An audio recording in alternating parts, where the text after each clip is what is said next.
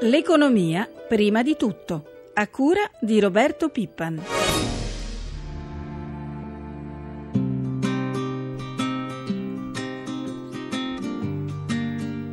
Lunedì 17 marzo 2014, 7.40, buongiorno da Vittorio Cota. Dopo Parigi l'offensiva diplomatica di Matteo Renzi, che punta a convincere l'Europa a passare dal troppo rigore ad un po' di crescita, oggi affronterà la sua tappa più dura, il faccia a faccia con la cancelliera Merkel. L'obiettivo è testare la disponibilità della Germania ad un leggero allargamento del nostro deficit PIL, ma entro il tetto del 3%. L'esito non è scontato, vista la granitica posizione tedesca, chiedere a Mario Draghi, che combatte da anni contro la chiusura di Berlino, ad ogni manovra espansiva.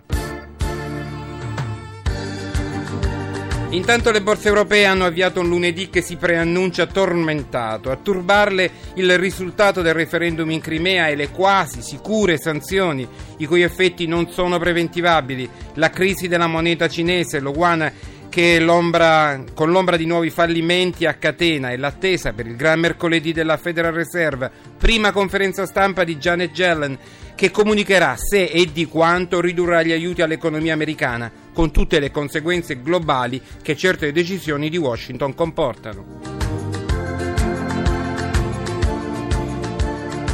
Saluto il nostro primo ospite, il professor Pietro Reclin, ordinario di macroeconomia all'Università Luis di Roma. Buongiorno professore. Professore, buongiorno. Buongiorno. La prima domanda è quasi ovvia. Che chance ha Renzi di ottenere un po' di elasticità sul deficit dalla Merkel e in generale dall'Europa? Perché poi ci sarà un incontro eh, tra qualche giorno a Bruxelles. Ma Renzi secondo me ha buone chance di portare la, l'obiettivo dal 2,5 al 2,8 che non è tanto se saprà convincere i partner europei che questo si tratta soltanto di una, di una manovra temporanea in attesa di tagli strutturali alla spesa che avverranno nel corso dei prossimi due o tre anni. Ecco, andrà definito e approvato entro la fine di marzo il decreto legge che taglia l'IRPEF e l'IRA perché arrivi a maggio nelle buste paga degli italiani e al, il sollievo alle aziende. Già nella prossima settimana dovrebbe essere approvato il DEF in cui saranno messe nero su bianco le coperture del taglio dell'IRPEF stimate in 6,6 miliardi per il 2014 e 10 miliardi per il 2015.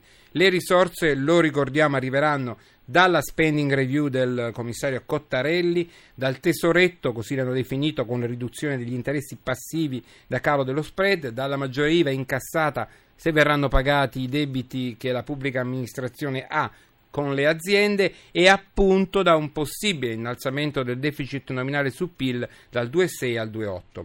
Ora le domando qual è la reale utilizzabilità di queste misure e quanto peserà il contributo che saranno chiamate a dare. In sintesi, basteranno a raggiungere gli obiettivi che Renzi ha presentato?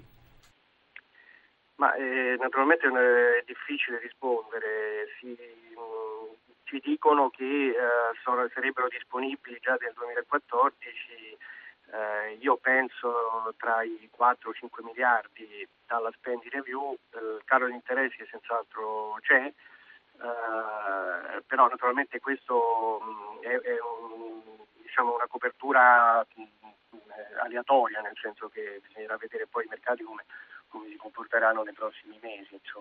Eh, ehm, diciamo che eh, Renzi non ha disponibili ehm, risorse ehm, ingenti per quest'anno perché il processo di spending review non si è ancora completato, però eh, nell'arco diciamo, appunto, ripeto, degli, dei prossimi due anni, dal 15-16, queste, queste, risorse si devono assolutamente trovare.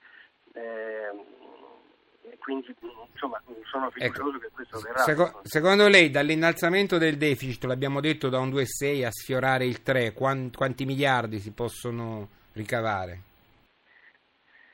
Ma eh, guardi, um, il caro gli interessi in, in questo momento mm, non, non, diciamo, non, non, è facile dire, insomma, ecco, è, è, ancora probabilmente insomma, saranno, non sarà dell'ordine di 1-2 miliardi, io penso, insomma, non, credo che ci sarà di più. Ecco, Insomma, eh, dobbiamo ancora lottare con delle cifre che avremo, avremo bisogno di mesi per capire bene, questo mi sembra il ragionamento. Sì, la, la, situazione è abbastanza confusa per adesso. È insomma. confusa, ecco. E in questa situazione si inserisce un dato che è arrivato al termine della passata settimana, e cioè il debito pubblico. Gli ultimi dati della Banca d'Italia indicano una crescita di 20 miliardi e mezzo, un aumento eh, dovuto sostanzialmente alla cresciuta disponibilità del Tesoro per intervenire sui mercati. Ricordiamo che le amministrazioni centrali hanno fatto debito per quasi 20, 18,9 miliardi e un miliardo e mezzo solo le locali. Questo ci stanno a dire che le amministrazioni locali stanno all'interno del patto di stabilità e comunque non sforano. Però le domando, andando avanti in questo ritmo, non ci allontaniamo dagli obiettivi 2015 di inizio riduzione del debito come previsto dal famoso Fiscal Compact che non dimentichiamolo sta per arrivare?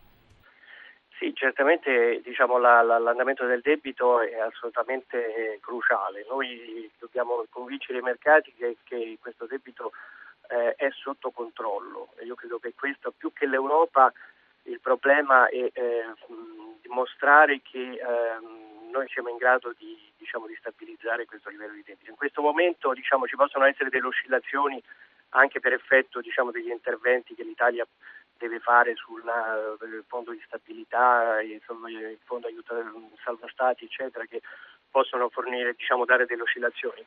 La visione che bisogna avere è una visione di lungo periodo, insomma. E per questo, per questo bisognerà mh, sicuramente mantenere un livello di avanzo primario almeno del 4%, 3-4%, se non di più nei prossimi almeno 5-6 anni. Nei prossimi 5-6 anni. Ringrazio il professor Alfredo Recklin, ordinario di macroeconomia alla LUIS. 7.47 occupiamoci del piano casa, uno dei pacchetti di misure più importanti sul quale il governo punta per dare una spinta all'economia. Saluto i nostri ospiti Valerio Angeletti, presidente de- nazionale della Federazione Nazionale Mediatori Agenti d'Affari di Confcommercio e Isabella Tulipano dell'Ufficio Studi di Solo Affitti. Grazie ad entrambi di essere con noi. Angeletti, parliamo, partiamo con lei. Allora, parliamo di questa questo pacchetto molto importante. Voi avete parlato di una buona svolta, però non basta. Quali altre misure secondo voi sono necessarie? Sì, diciamo che sicuramente ha raccolto molto delle istanze nostre e del mercato. Eh, ci sono però alcuni, alcuni, aspetti che andranno ulteriormente affinati e eh, portati avanti. Sicuramente quando parliamo di eh, acquisto alloggi eh, IACP e riscatto e anche legandoci al social housing dovremmo sempre pensare che eh, il territorio è una ricchezza assoluta e quindi il terreno non dovrebbe rientrare nella vendita degli immobili, dovrebbero essere sempre fatti con diritto di superficie, proprio per non inficiare le nostre generazioni future. Elemento che riteniamo invece utile per aumentare il numero delle eh, transazioni è quella di agevolare tutti i passaggi di proprietà delle permute con, eh, per i costruttori che, eh, che rilevano gli immobili dai privati e per i soggetti che comprano per rivendere gli immobili.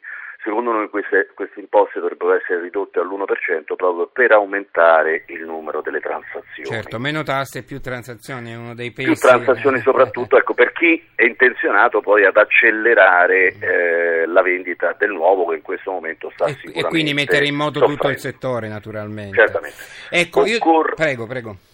Diciamo occorrerà poi anche eh, agevolare quelli che sono gli immobili commerciali e eh, industriali che non riescono più a stare sul mercato perché il mercato è cambiato, quindi i negozi delle strade secondarie, i, te- i capannoni industriali che oramai sono fuori zone, fuori zone industriali. Questi sono oggetti che una volta rappresentavano reddito, investimento, risparmio e oggi purtroppo rappresentano per i proprietari esclusivamente un, un gravame. Un gravame, ecco. Eh, Prego. vantaggio ci sarebbe sì. per ulteriormente agevola, accelerare adottare la soluzione che stanno adottando in parecchi paesi europei, quello di consentire soprattutto ai soggetti dei paesi extraeuropei di ottenere il permesso di soggiorno acquistando un immobile sul nostro uh, territorio. che possa essere individuato con un valore minimo 250, 300, 500 mila euro, però per consentire a queste persone che vorrebbero godersi la nostra Italia, le nostre vacanze, il nostro sole, eh, poter acquistare, però poter venire anche liberamente eh, in Italia. Bene Angeletti, io la ringrazio e passerei alla dottoressa Sol- Tulipano. Posso stare Prego. soltanto un ultimo flash? Rapidissimo. È, è, di questi giorni la sentenza della consulta che ha annullato eh, il decreto legislativo che evitava gli affitti in nero.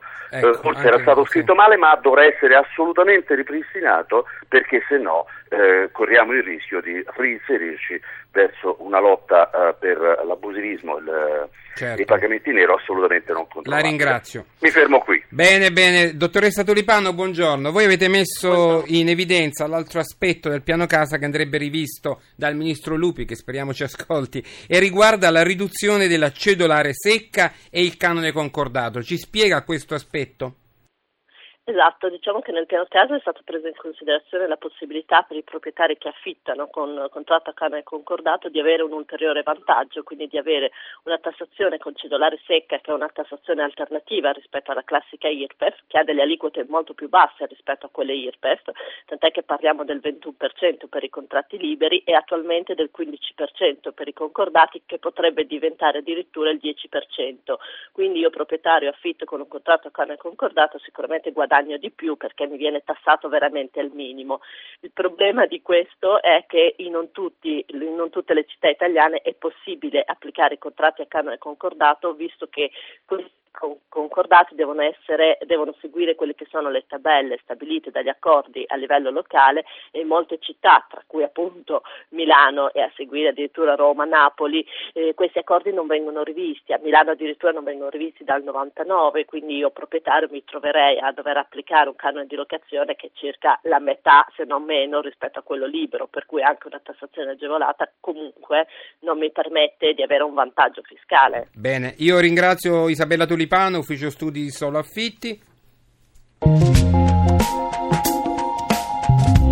Trasformare la ripresa virtuale in ripresa reale e promuovere l'Italia come destinazione di punta per i turisti stranieri. Questo è l'obiettivo della campagna di comunicazione Made in Italy, una vacanza su misura lanciata dall'Enit, l'Agenzia Nazionale di Turismo. Abbiamo il piacere di avere con noi il presidente Pierluigi Celli. Buongiorno. Buongiorno, buongiorno. buongiorno Presidente Celli. Allora è corretto quello che ho detto, Italia come destinazione ideale? Beh, dovrebbe essere così, poi che nella realtà avvenga sempre così non è detto, quindi noi abbiamo cercato di promuovere una campagna per eh, rimettere all'attenzione eh, del turista straniero il nostro paese, con le forme più belle, insomma, in collaborazione con tutte le regioni eh, che in questo paese hanno, come ricordo, la competenza primaria in materia di promozione turistica. Eh, però eh, è stata un'operazione che eh, ci ha visto assieme e quindi io credo che sia uno dei migliori segnali che si possa dare, lavorare insieme per recuperare il terreno perduto. Su quali mercati avete concentrato la comunicazione? Esattamente su quelli che ci sono stati richiesti dagli operatori turistici nazionali, quindi dai, eh, dalle varie regioni, eh, soprattutto il mercato italiano, eh, eh tedesco, eh, francese, spagnolo, inglese, russo e centro europeo. Questo perché eh, di lì vengono i flussi maggiori e in questo momento non avendo tantissime risorse a disposizione abbiamo preferito concentrarle dove tradizionalmente noi abbiamo avuto una prevalenza dire, di turisti che si orientavano verso l'Italia e che progressivamente hanno perso questo orientamento. Ecco, mh, professor Celli, a settembre mm. potremo fare già un bilancio di questa campagna, quando prevedete i primi io risultati? Credo, io credo di sì, il turismo è uno di quei settori in cui l'investimento ha un ritorno rapidissimo, contrariamente in altri settori in cui ci vuole molto più tempo perché gli investimenti producono gli effetti reali. Io credo che a settembre avremo già i dati eh, dire, da poter esaminare su quello che è avvenuto nei paesi in cui abbiamo investito le risorse.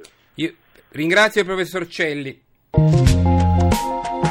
Ed è ora di andare in diretta con i mercati, abbiamo anticipato inizio di settimana importante, ci colleghiamo con Milano, con Giancarlo Zanella che saluto, buongiorno. Buongiorno. Partiamo dall'andamento dei mercati asiatici, i primi che ci danno il termometro. Sì, dunque deboli, Tokyo ha chiuso in, poco fa sostanzialmente, perdendo però solo lo 0,35%, in calo anche Hong Kong dello 0,20%, mentre Shanghai è in rialzo, in questo momento guadagna lo 0,83%. Vediamo le previsioni di apertura in Europa. Previsioni prudenti, anzi in leggero calo per quanto riguarda i mercati europei, e, dopo una settimana già difficile come quella scorsa, per esempio Milano ha ceduto l'1,39%, anche se Piazza Affari resta positiva dall'inizio dell'anno, oltre il 7%. Spread e rendimento del nostro BTP?